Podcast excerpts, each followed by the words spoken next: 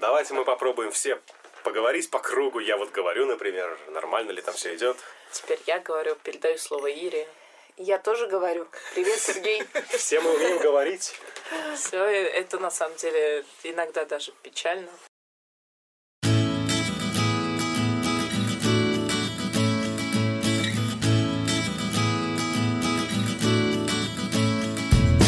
Ассаламу алейкум, дорогие друзья. Я не буду больше говорить с таким акцентом, потому что это получается стрёмно. Вы слушаете уже не пилотный, а первый выпуск нашего подкаста под названием «Мирное небо». В нашем конкурсе выиграл член редакции, поэтому, к сожалению, фотографию на обложку она не получит, но зато большая благодарность Луизе Атабаевой. С вами у микрофона сегодня я, Борис Жуковский, она Дарина Солод. И наш гость Ирина Матвиенко. Скажите что-нибудь голосом. Давайте. А, да? Ну, ваш гость Ирина Матвиенко. Что вам сказать? Ну, в общем, с нами хотел быть Гена, но так как мы решили, что сегодня у нас крайне феминистический подкаст, Гену мы выгнали. Ты сказал, что это не смешная шутка, ты меня спросила. Борю мы тоже хотели выгнать. Боря теперь, конечно, не смешная шутка, все дела. Ну, просто... Ну, просто Боре нужно будет это монтировать, я не умею, поэтому Боря остался. В общем, вот такая вот у нас не смешная шутка. В общем, о чем мы сегодня будем говорить? Для тех, кто не знает, Ира у нас, не знаю, бывший уже основатель, хотя бывших основателей бывает, проекта «Ладошки УС», проекта «Не молчи УС». Она же ведет школу «Контекст». В общем, Ира, она вот может все. И разговаривать мы будем, собственно, почти обо всем. Мы будем говорить о женщинах, о феминистках, о фэм-сообществе, о насилии в стране. Насилие в стране как хорошо звучит. И немножко о журналистике. У тебя такое узкое понимание всего. Разговаривать мы будем обо всем. О женщинах, не, ну, о, о феминистках. Вот я всегда говорю, чтобы вы понимали, что у Дарины в голове происходит. Там же и женщины, кошки, и поспать. Нет, ну я имела в виду обо всем, что связано с Ирой, а не обо всем, что связано. Мы можем, конечно, о Путине поговорить, но давайте нет. Ну, кстати, да, пока мы это записываем, где-то там ходит Путин, вот это сейчас девятнадцатое число, uh-huh. и нам немного не по себе, потому что где-то рядом ходит Путин, он может быть... Наверное, те бабушки от Курат-Хаджаева наконец пошли к нему жаловаться. Они должны были до него дойти, он наконец приехал. Надеюсь, их пустили.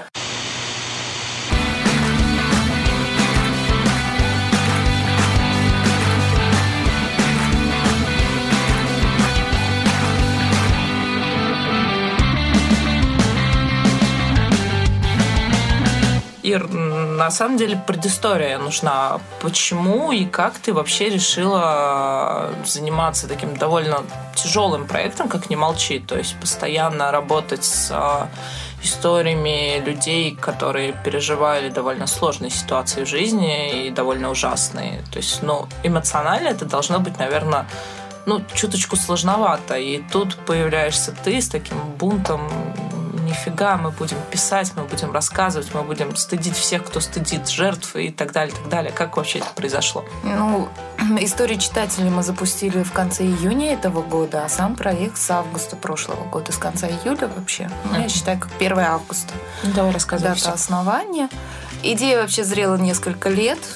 Причем я не скажу, что с такой целью сейчас создам проект. Прям вот мы будем эту тему лоббировать, двигать, еще что-то.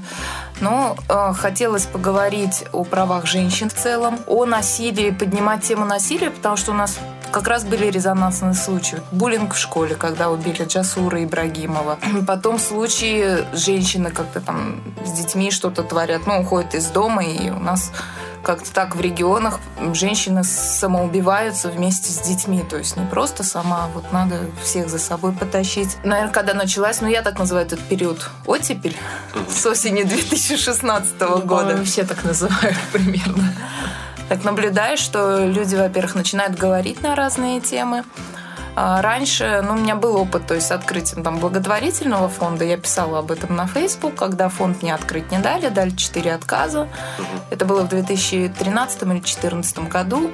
На четвертый отказ мне просто это был, ну, начальник отдела ташкентской юстиции, именно по Ташкенту позвал, вручая отказ, он мне сказал, что вам как бы сверху не дают добро, и я вам всегда буду отказывать. Можем продолжить эту традицию, но не надо. Каждый раз находить какую-то. Да, ну то есть он мне сам сказал, говорит, что причина на самом деле очень несущественная, то есть, видимо, за первые три отказа устав был настолько хорошо вырезан, что ему было сложно найти. Ну, он очень старался, а больше стараться не хотел. И вот не знаю, что делать. Он сказал прямо, да? Да, он уже так вот пригласил, говорит, ну, понимаете, я вот не могу как бы. А они не объясняли, почему в Узбекистане нельзя было создать благотворительный фонд? Нет, ну, не, во-первых, я так и представляю вызывать. Сейчас мы вам объясним, знаете, вообще у нас по законодательству, конечно, все можно, но вот вы поймите такие обстоятельства. Вы же понимаете, где мы живем. Не, ну иногда бывают... Нет, иногда бывают чиновники, которые так между делом с наушкой говорят, что... Это никто не объяснял, то есть он не, на ушко уже сказал, что там вот не дают, то есть кто там, я не знаю, даже... Возможно, его с нами даже нет. Вот. Да.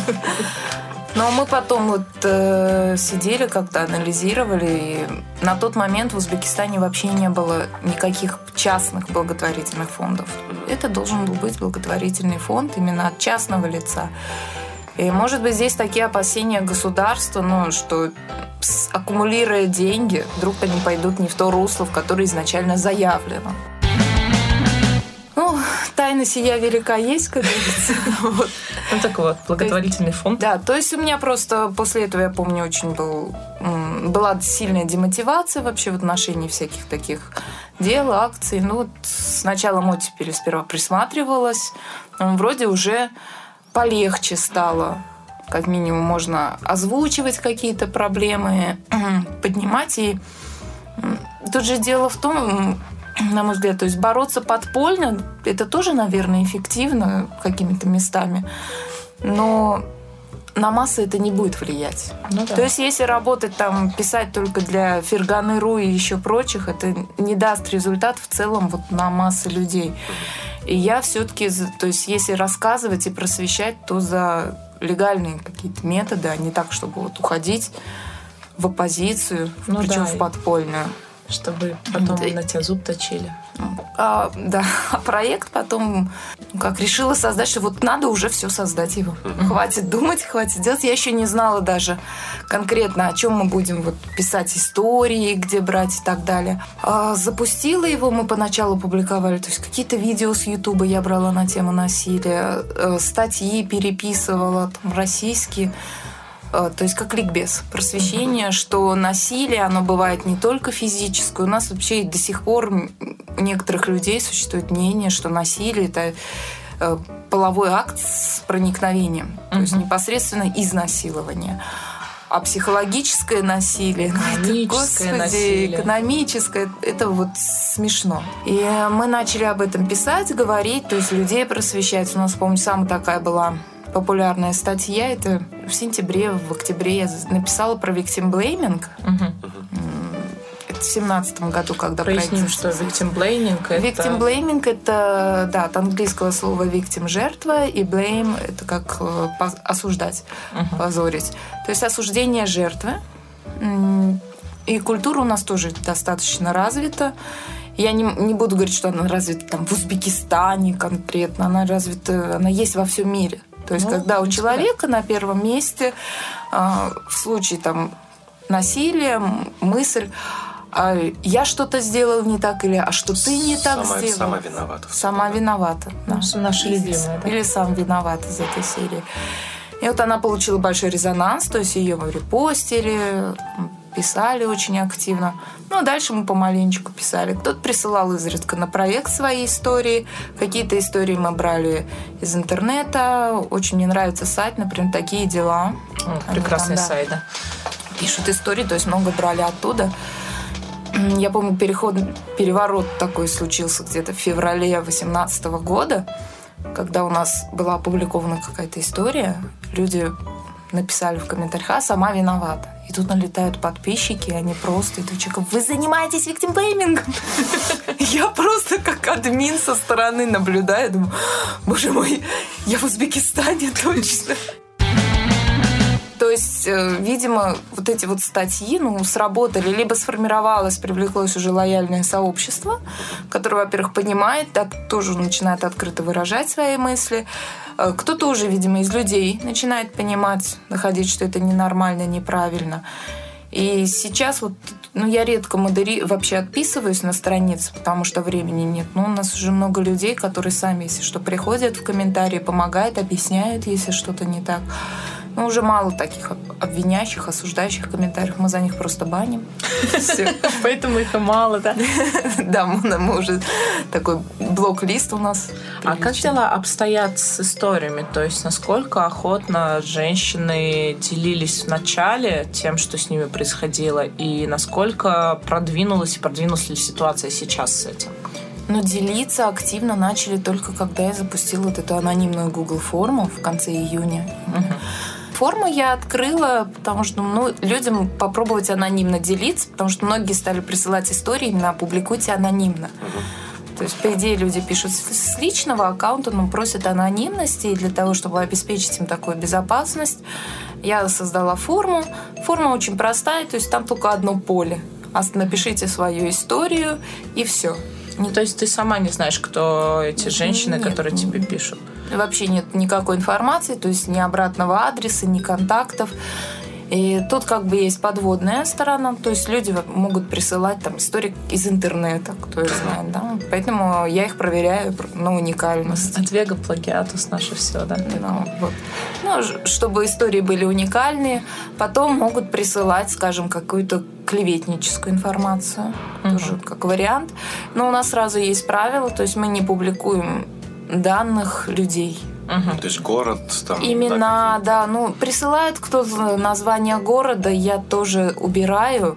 Даже не с целью, что это опорочить какой-то город. То есть я очень верю людям, что это произошло в том городе. Но у нас может быть такое, что жители этого города, которых большинство и нормально, они просто воспримут это на себя и обидятся. И, то есть, а зачем многие нам... могут начать вычислять, кто это был, когда может это быть. Был. Мно- многие истории действительно ходят ведь на, на слуху между определенными лицами.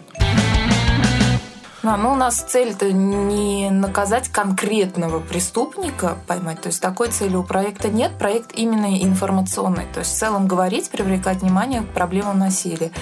И вот еще когда я его создавала, то есть отслеживала, у нас в СМИ никто не писал о насилии практически. Угу. Ну, то есть если есть резонансный случай, да, после него что-то напишут, один-два материала осветят, а потом все сходит на нет. То есть такой постоянной, стабильной работы на эту тему не было. И у меня еще была, ну, миссия, можно сказать. Я думаю, я буду об этом писать, и постепенно другие СМИ подтянутся. Uh-huh. То есть именно наши средства массовой информации, потому что у них охват намного выше, они потянутся, они начнут говорить на эту тему, писать. Ну, немножечко там что-то Сдвинулось. Меняется вектор. Я не скажу, что это такое массовое явление у нас пока. Про, ну, начинает привлекать внимание к проблемам. Uh-huh. А бывали случаи, когда люди не анонимно рассказывали, то есть, ну, вот со мной вот это было, да. И мне плевать, что вы на это думаете, и если что, я вам еще даже отвечу там, вот, потому что да, потому что конечно, нечего. У нас были, то есть присылали мои знакомые, когда нам писали в личку историю, именно на страницу проекта, то есть я спрашиваю, я могу это опубликовать? Там уже пишут. Да, можете, я спрашиваю, анонимно или указать ваше имя? Потому что это еще и вопрос авторства, да. Может быть, человек готов раскрыться или не боится. И мои знакомые в том числе, причем, я помню, брали мы для начала для проекта истории Глерны Аксеновой. Она давно очень свою историю там рассказывала, и как бы имя не скрывала и публиковала. Евгения Муминова много писала, то есть mm-hmm. тоже ее истории брали. Весной мне прислала э, Диана Ибрагимова, это наш фотограф, uh-huh. она прислала свою историю, причем сказала, публикуй с моим именем, uh-huh. проблем. И поэтесса Виктория Осадченко наша uh-huh. тоже мне присылала, она тоже сказала, что можно и с моим именем.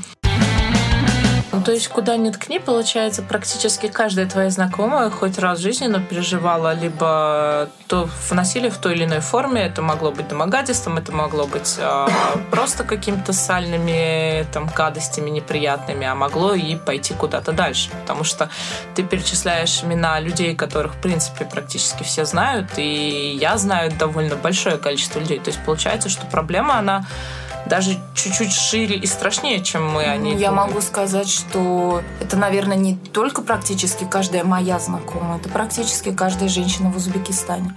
Я просто сейчас назвала имена известных людей, которые согласились их озвучить. Есть еще люди, которые достаточно известны, но просили анонимно размещать их истории. Потом видно отношение по комментариям. То есть иногда люди пишут просто в комментариях свои истории, они короткие. Иногда по комментариям, просто когда следишь за проектом, видно, что тот человек, достаточно там известный, тоже, что у него тоже есть глубоко личная травма, связанная именно с определенным типом истории. Потому что они резонируют, значит, с чем-то. Человек отписывается именно в этих историях. Угу. А вроде бы как вот с наступлением оттепели у нас а, мы начали усиленно говорить о политике в отношении женщин. То есть вот у нас государство стало писать о том, что мы что-то для них делаем. Сделали несколько каких-то странных проектов типа ОЛА или там Совет свекрови, да? Совет, ну, Совет свекрови — это прекрасно. Вот. То есть как ты относишься к вот этим мерам и как думаешь, насколько они эффективны в рамках вот такой огромной глобальной проблемы? Но я могу сказать, что это, об этом начали говорить прям не сразу с наступлением оттепели. То есть, если мы будем считать, это сентябрь шестнадцатого года, осень шестнадцатого года, о насилии, бытовом насилии начали говорить с февраля две тысячи восемнадцатого года. То есть, в конце января наш президент там выступил с критикой работы комитета женщин, по-моему, поднял вот эту проблему домашнего насилия, и все прозрели. И все вдруг узнали, что, ой, проблема есть. Да, и с февраля начали работать. Но я встречалась с Танзилой Камаловой. То есть я тоже спрашивала, я говорю, а почему раньше работа не велась? Угу. То есть вот она рассказала, что они делали. Как она мне объяснила, у них вот с февраля пошла... Вот, то есть раньше была другая структура, что на весь район, ну, при хакимияте была одна, там, в, сидела в хакимияте замхакима угу. с комитета женщин. И вот ее задача была работать с женщинами района. Со всеми одной. Да. А с февраля они поменяли структуру. То есть, они говорят, теперь в каждой махале есть представительница комитета женщин, причем она получает зарплату. Это не просто какой-то волонтер, как там из Совета свекрови вызвали и так далее. И ее задача именно находить женщин, то есть уязвимых женщин в махале, там от отслеживать, слушать и проводить с ними, ну, с их семьями, скорее, даже работу. Угу.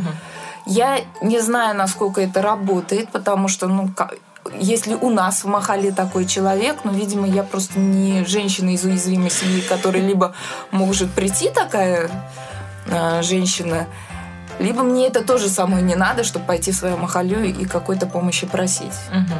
Ну, я помню, как раз, по-моему, зимой мы только запустились, помнится, да, мне.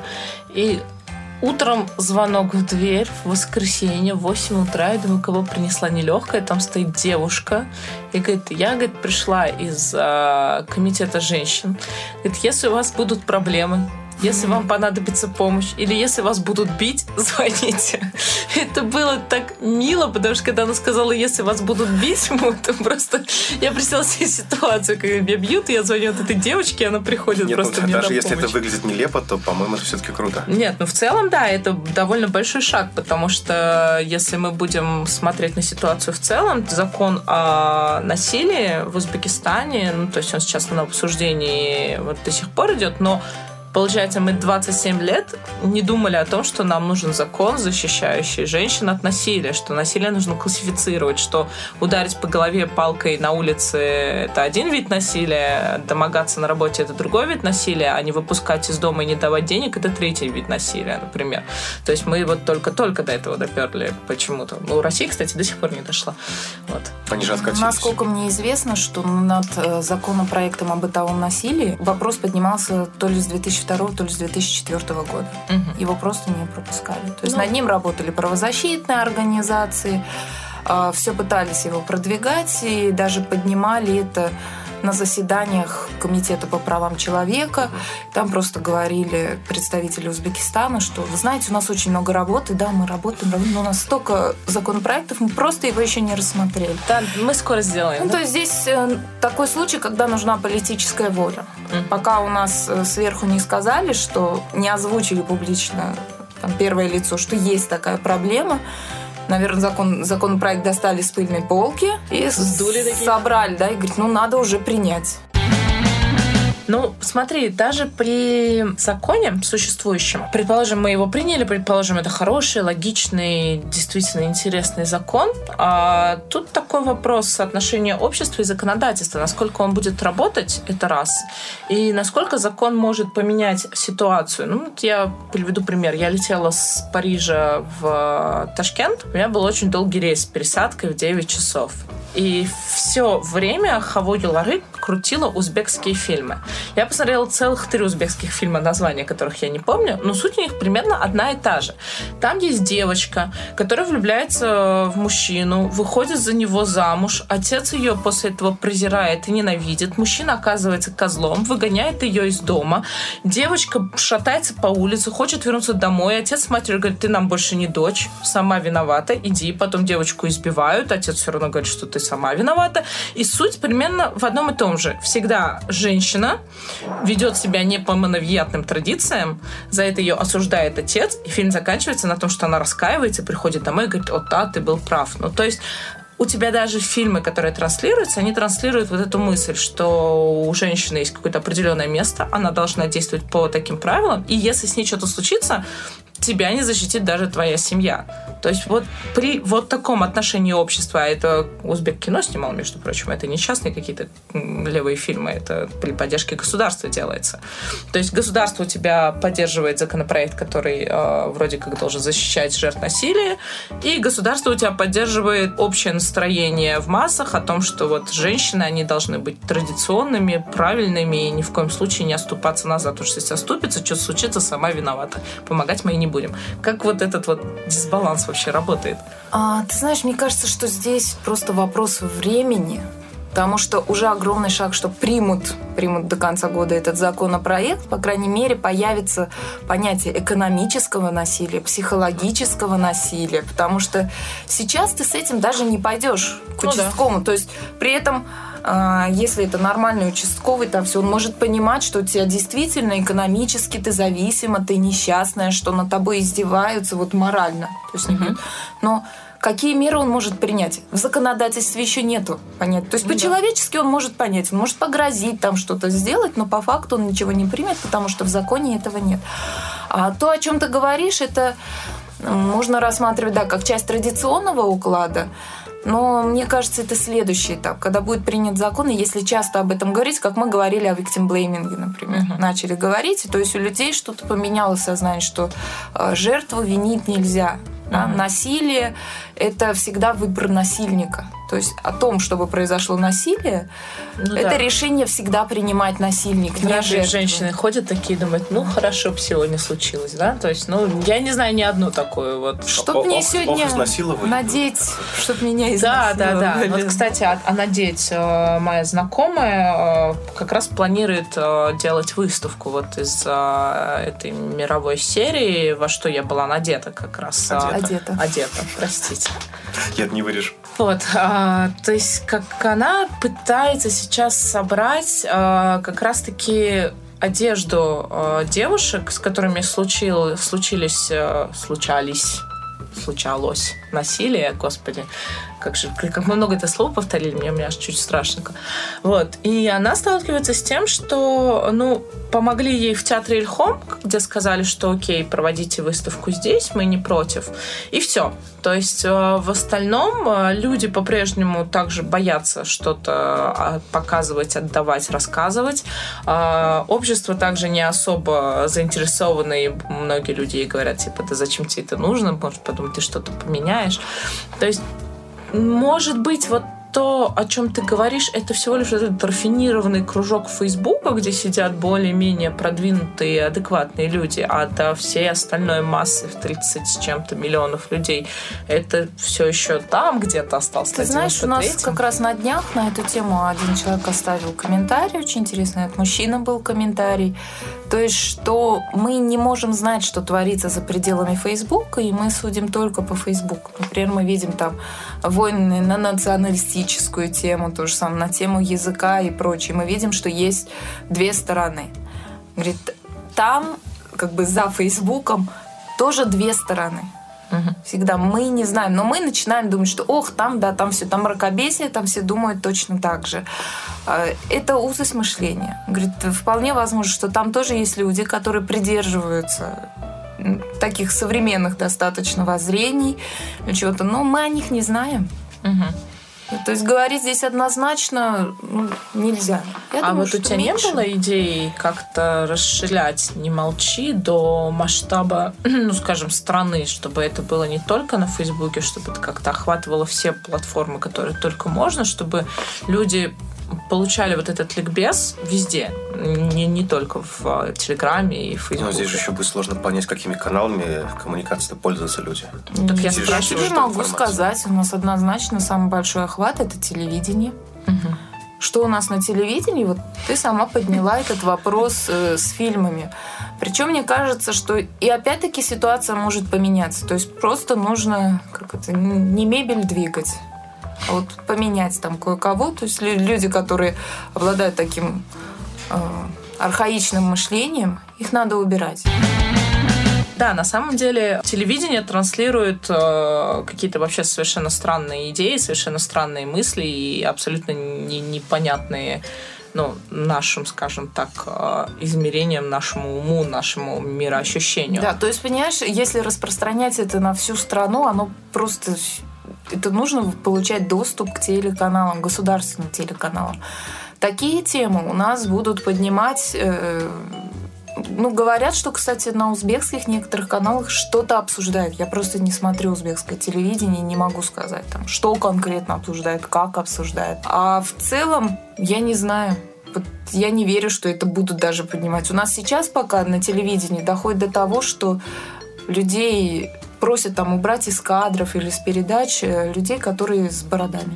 Ну да. То есть я понимаю, если это будут какие-то длинные, может быть, бороды, которые можно к религиозному какому-то содержанию приобщить. Но даже если у человека там небритость какая-то недельная, или он вот. специально отращивает маленькую бородку, он уже...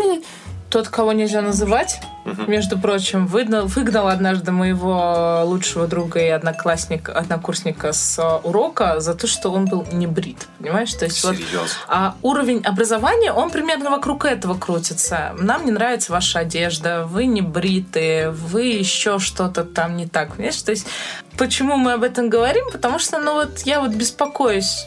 Люди, которые будут сейчас учиться в первом, втором, третьем, четвертом курсе, о чем они будут думать, что они будут считать правильным и какая система ценностей будет выстраиваться в их мире, вот если борода, это плохо. Я знаю, что у нас реклама-сервис запрещает публиковать полуголых женщин, а в их понимании полуголая женщина это как раз-таки, если у нее юбка чуть выше колена и открыты плечики, это уже бесстыдница. Вот. Почему у нас такое, на твой взгляд, дикая не- неприязнь, а, там, скажем, ну не знаю, как это грубо назовем, женского тела? Почему мы считаем, что оно должно быть вот таким, что его нужно нарядить вот так, что у него должна быть вот такая юбка, обязательно как-то она правильно должна быть одета, а вот даже элементарно пример э, молодого человека, которого мы с тобой обе знаем, который недавно писал на Фейсбуке про певицу Зери, о том, что она там в клипе толстая, в лифчике, и вообще кошмар, кошмар, уродина. То есть почему так сложилось на вот нашем, вот на нашем регионе, почему складывается такая ситуация, что каждая собака пытается тебе сказать, что ты должна, как ты должна и почему ты должна? Почему публикация красивой женщины, она вызывает у людей такой ужас просто, вот, вот такой. Ну, потому Потому что когда люди растут с мыслью, что женщина в короткой юбке вызывает у девятиклассника только похоть, понимаешь, что ты хочешь? Вот что ты хочешь, понимаешь, если человек вырос с этой мыслью.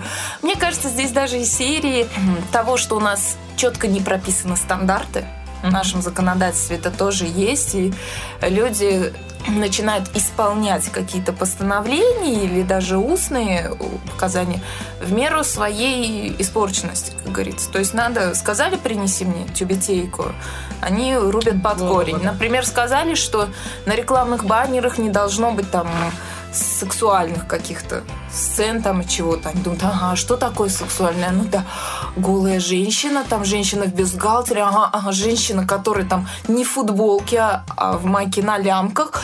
Женщина, у которой юбка. Да, то есть вот сидит человек и потом говорит, наверное, вот это тоже скажет сексуально. Мы не все не будем пропускать. Или говорят, что давайте мы на телевидении, чтобы там, у нас светское государство, и чтобы не проповедовать какие-то религиозные мотивы сильно, мы не будем на телевидении пускать в хиджабах и с бородами. Но в хидж- с хиджабами все очень понятно, там mm-hmm. сложно с чем-то спутать. А с бородами, поскольку не указали, например, там с бородами длиннее десять сантиметров. Вот если бы указали, там, померили линейка, у тебя три сантиметра, ты проходишь. Но с бородами все. То есть... Я представляю, как буду стоять с линейкой. Ты только с барбершопа вышел такой прекрасный, в топор сходил, отдал свою зарплату за это, и ты такой идешь на телевидение, тебе говорят, с бородой нельзя. Извини.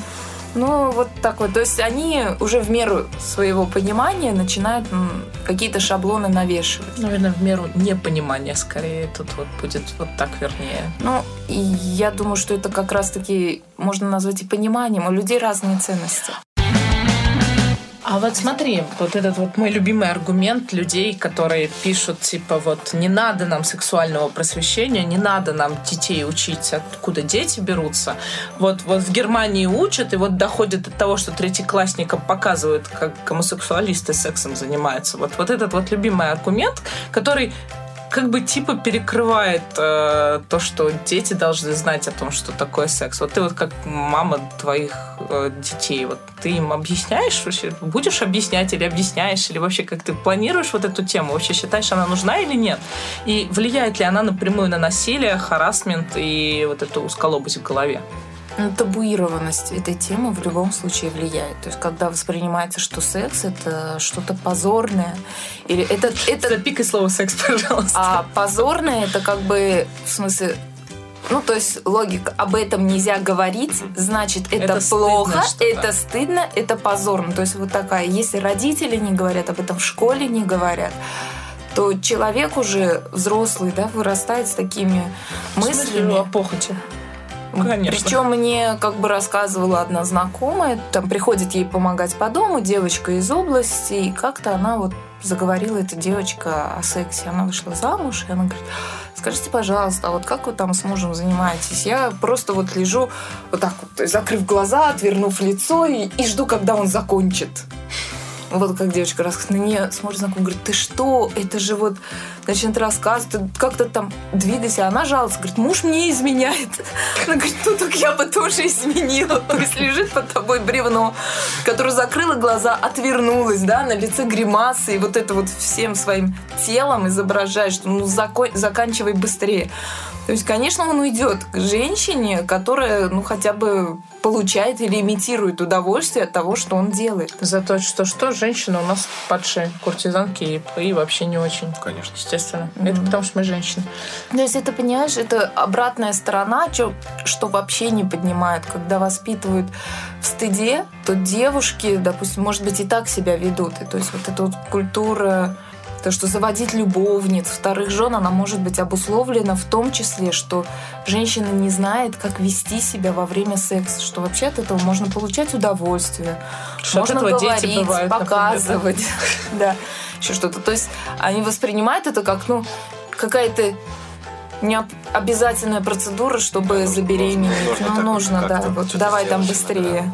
Нет, ну и отсутствие сексуального воспитания, наверное, приводит к ранним беременностям, вот этим, о которых мы тоже стараемся не говорить, поэтому у нас нет никаких процент, процентного статистических данных о том, сколько у нас ранних беременностей и ранних абортов, потому что если ты не объясняешь людям, что в процессе двух каких-то так, что-то, что-то, движений, что-то может потом все-таки что-то может произойти, они, наверное, и не знают о том, что, наверное, нужно там презерватив. Ты знаешь, я не могу вообще сказать, что-то говорить насчет э, ранних беременностей, как раз потому, что ты сказала, нету никакой об этом статистики, нету никаких историй. То есть то, что мы сейчас сами домысливаем, что должно быть много ранних беременностей, это опять-таки только наши ну, домыслы. Не совсем должно быть. Например, у меня э, мама очень близкой подруги, она гинеколог, и она рассказывает, что процент довольно большой. Но вот даже на ее клинику приходит очень много девочек, которые просто не знали. Ну, вот так сложилось.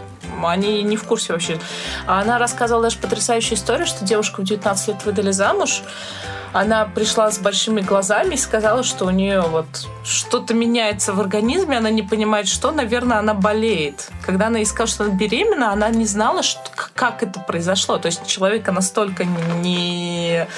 нет понимание, откуда берутся дети, что иногда мне реально кажется, что в Узбекистане мы почкованием появляемся на свет. Мне кажется, что эта проблема не только отсутствие просвещения со стороны родителей. Это проблема в том числе плохого образования, потому что, насколько я помню, тему физиологии человека проходит на анатомии в девятом классе. И если ее прошли мимо, Ну, то есть, ну, моя учительница по анатомии, например, просто говорила, а вот эти страницы закоспектируйте дома. Да, и это проблема образования. Нам нормально объясняли, почему. Не, а в соседнем классе женщина пила, и поэтому у них вообще не было анатомии, знаешь, там... Я тебе скажу, нам, не, нам по-моему, не объясняли, но мы сами, это был же ну, такой очень популярный параграф. Интернета-то пока еще не было, чтобы найти. Самая важная часть анатомии, ради чего мы вообще пришли, в общем-то, на это. Знаешь, такие элементарные вещи, как устройство женских, мужских половых органов, оно объясняется в школе.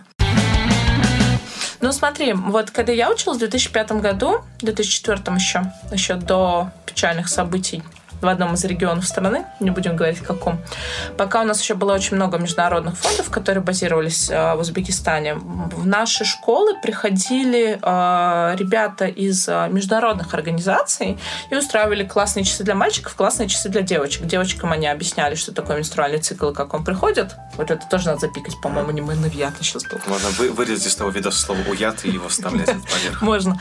Вот. А мальчикам объясняли, что такое контрацепция и как ею пользоваться.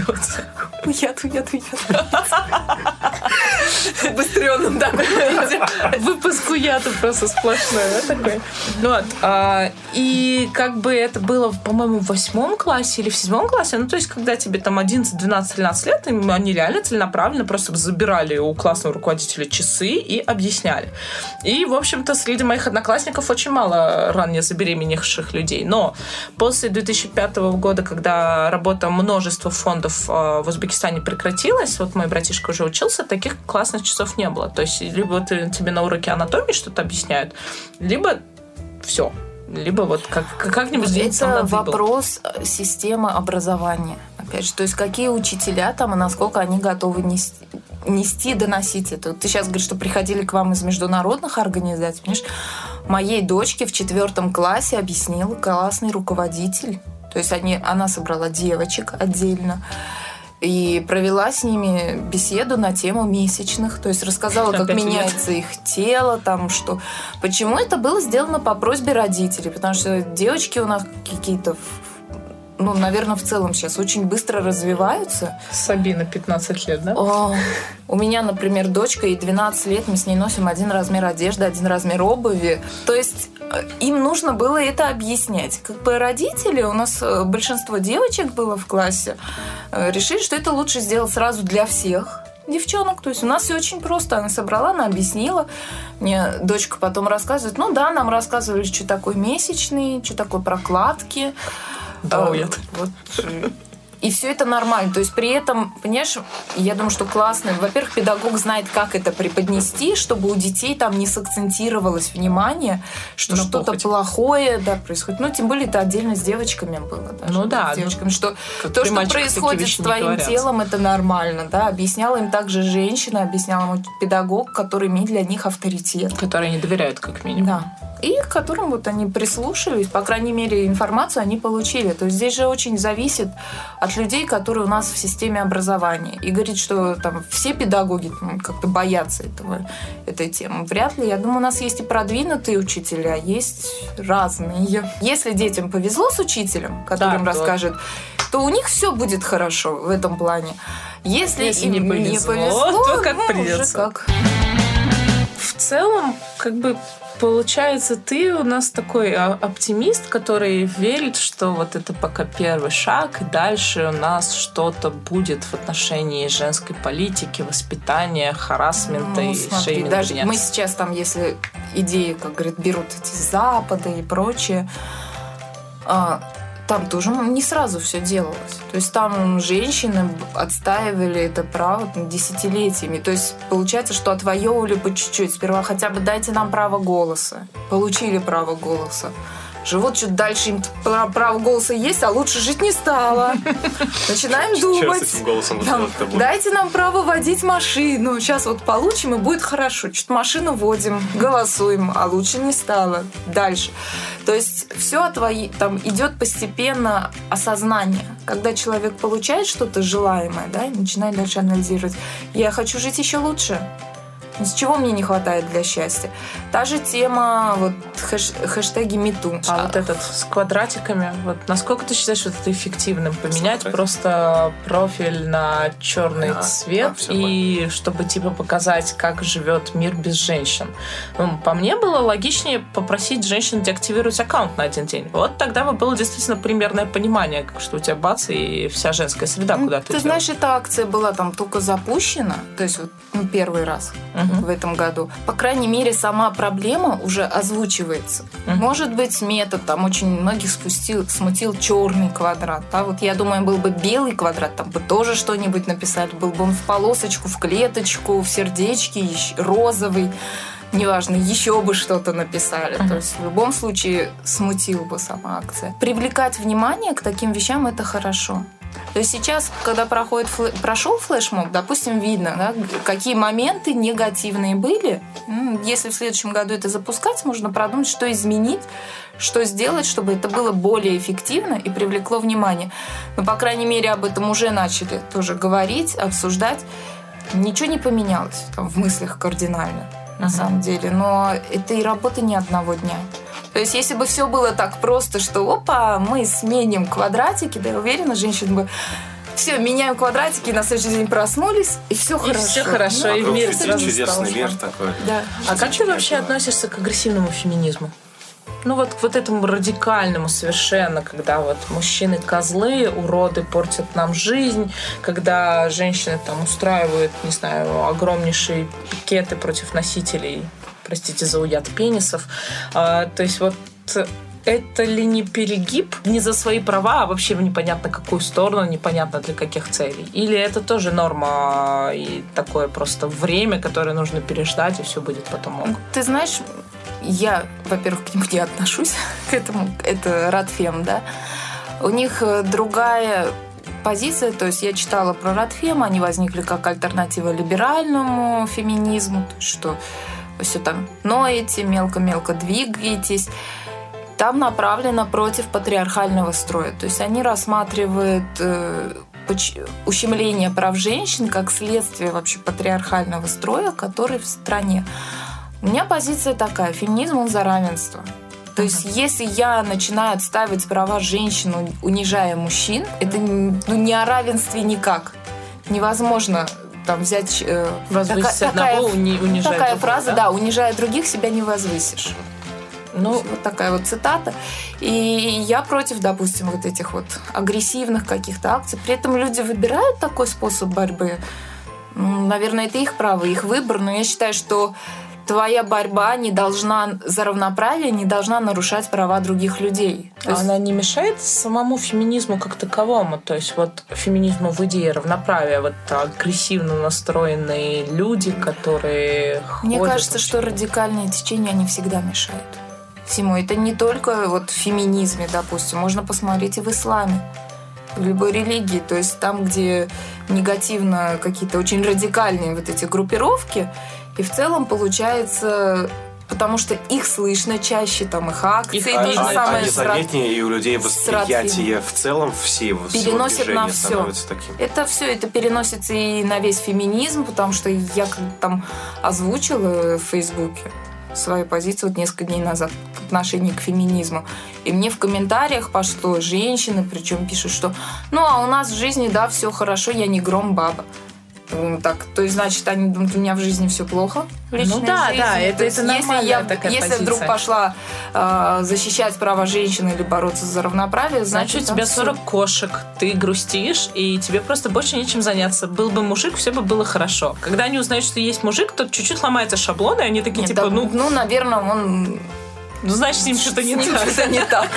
Или, может быть, он бьет, но ты молчишь. То есть еще что-то. То есть человек продолжает в меру своей испорченности, да. При этом в моем окружении вот знакомые, кто продвигает феминизм, как на подбор, я могу сказать, что процентов восемьдесят из них женщин, которые настолько устроены, они финансово и сами себя обеспечивают. У них есть и семья, и семья полная, и с мужем у них все хорошо, и, и стабильность, и они там концы с концами не сводят, то есть все прекрасно. И они защищают феминизм. Не, ну это логично, это уже о, когда ты удовлетворил свою вот эту пирамиду масла, у тебя появляются сверхпотребности. То есть ты, если у тебя большие проблемы в жизни с мужем, с деньгами, с семьей, ты не будешь ротовать за феминизм. Ты скорее будешь пытаться решить свои права. И поэтому вот это предположение людей, которые на тебя нападают, оно в корне ошибочно. Потому что когда ты начинаешь задумываться о правах людей в целом, а не только о своих правах, это значит, что в твоей жизни как минимум все хорошо. Ну, то есть у тебя есть где поспать, что покушать, что надеть. Базовые и... потребности. И, и знаешь, это все такое еще даже нормальное. Это не типа одни джинсы на четыре года, и ты их там латаешь просто, а это нормальный достаток. И, конечно, да, это веселит очень часто, когда тебе начинают писать о том, что... Это просто люди какие-то свои проекции, стереотипы навязывают. Я думаю, в принципе, феминистки есть, наверное, женщины неустроенные в личной жизни. То есть ну, тоже такое может быть. Опять это выбор человека осознанный. Причем mm-hmm. вот как раз к феминизму это больше осознанность. Я, хотя вчера там читала тоже интервью, примерно как у меня ситуация год назад, когда мне там написали что-то на «Не молчи», я пишу: я не феминистка. Говорит: ты точно не феминистка? В речку там пошли несколько человек. Надо почитать. Я говорю: что-то, блин, я феминистка, оказывается. Пошла читать и выяснить. А у меня был точно такой же, на самом деле, стереотип, что феминистки — это воинствующие, которые обязательно, если мужчина раздвинул ноги в метро, ему отбеливатель, значит, выльет на половые органы. Еще что-то. Но у меня просто в друзьях в Фейсбуке есть Белла Раппопорт. Это ярая феминистка и защитница прав женщин, журналистка, живущая в Санкт-Петербурге. Вот она очень агрессивно в своих высказываниях по отношению к мужчинам, очень агрессивно в своих высказываниях по отношению к окружающим мирам, очень агрессивно в своих высказываниях, что, на мой взгляд, еще больше ущемляет права по отношению к женщинам, которые не хотят быть агрессивными феминистками. И это немного странно, потому что мы же за права боремся, но хочется ей рожать четырех детей, сидеть дома с мужем и радоваться. Какое твое дело? Даже такую же агрессию высказывают не только феминистки. То есть я у себя на «Не молчи» могу вот судить по комментариям. Происходит какая-нибудь, какое-нибудь событие, что там что-то сделал мужчина. Комментарий: ну вот, опять мужчина, все мужчины насильники. Второй комментарий. Опять этот. Второй комментарий: да, да, да, вот только мужчины способны на насилие. Опять: ну надо же, вот только мужик мог так сделать. Идет женщины, то есть если я им скажу: вы что, радикальные феминистки, они скажут: боже мой, мы вообще не феминистки. Хотя высказывания идут такие же. То есть высказывания идут примерно того же рода, и меня это коробит, независимо от того, с какой позиции человек это высказывает. То есть это то же самое, как если под какой-то там публикацией, я не знаю, женщина там в аварию попала и начнут водить, писать, ну, опять баба за рулем. Ну, да, да, да, все бабы дуры, все, все мужики козлы, и вот это вот, ну, это, как разделили, это, на самом деле, одна, одна и та же ступень, нельзя здесь делить. Да, может быть, если мы берем там в процентном соотношении, в количественном, больше насилия в мире совершает мужчина. Но опять-таки... У нас каком... статистика тоже не всегда есть. Но ну, я читала исследования я думаю, о том, что мужчины, даже мужчины, переживавшие насилие, то есть один из десяти будет рассказывать о том, что он еще переживал, меньше, потому наверное. Что у них э, воспитание совсем другое, то есть э, об этом, если женщине об этом стыдно говорить, то если мужчина будет рассказывать о том, что типа с тобой что-то случилось, или тебя изнасиловали, это будет э, поголовный э, это если масштабный мальчики не плачут, victim blaming, да. Да.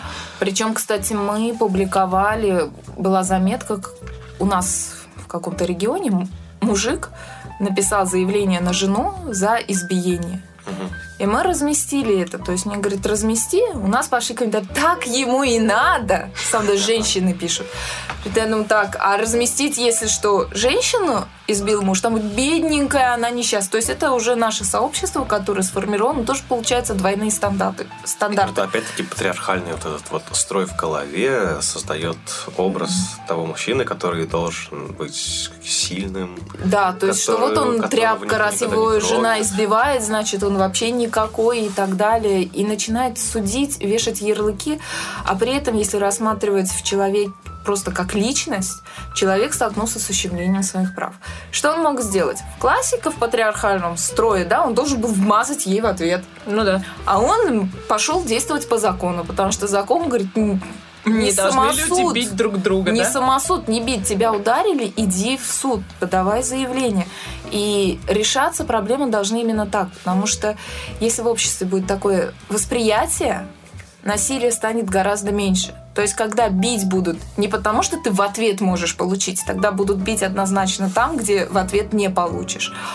А бить перестанут, потому что за это можно, извините, срок получить. И большие-большие проблемы. Да, причем для нашего общества, допустим, верховенство закона сыграет еще даже большую роль, мне кажется, чем в странах Европы. Почему? Потому что у нас вот это вот, а что люди подумают, общественное осуждение, оно mm-hmm. прям вообще колоссальное. То ну, есть да. если на человека, который как бы вроде бы уважаемый такой, на него будет заявление, для него это сам факт позора. Пусть даже его оправдают, еще что-то, ну... Да, эта атмосфера сильно ударит по репутации. Нас за это боятся.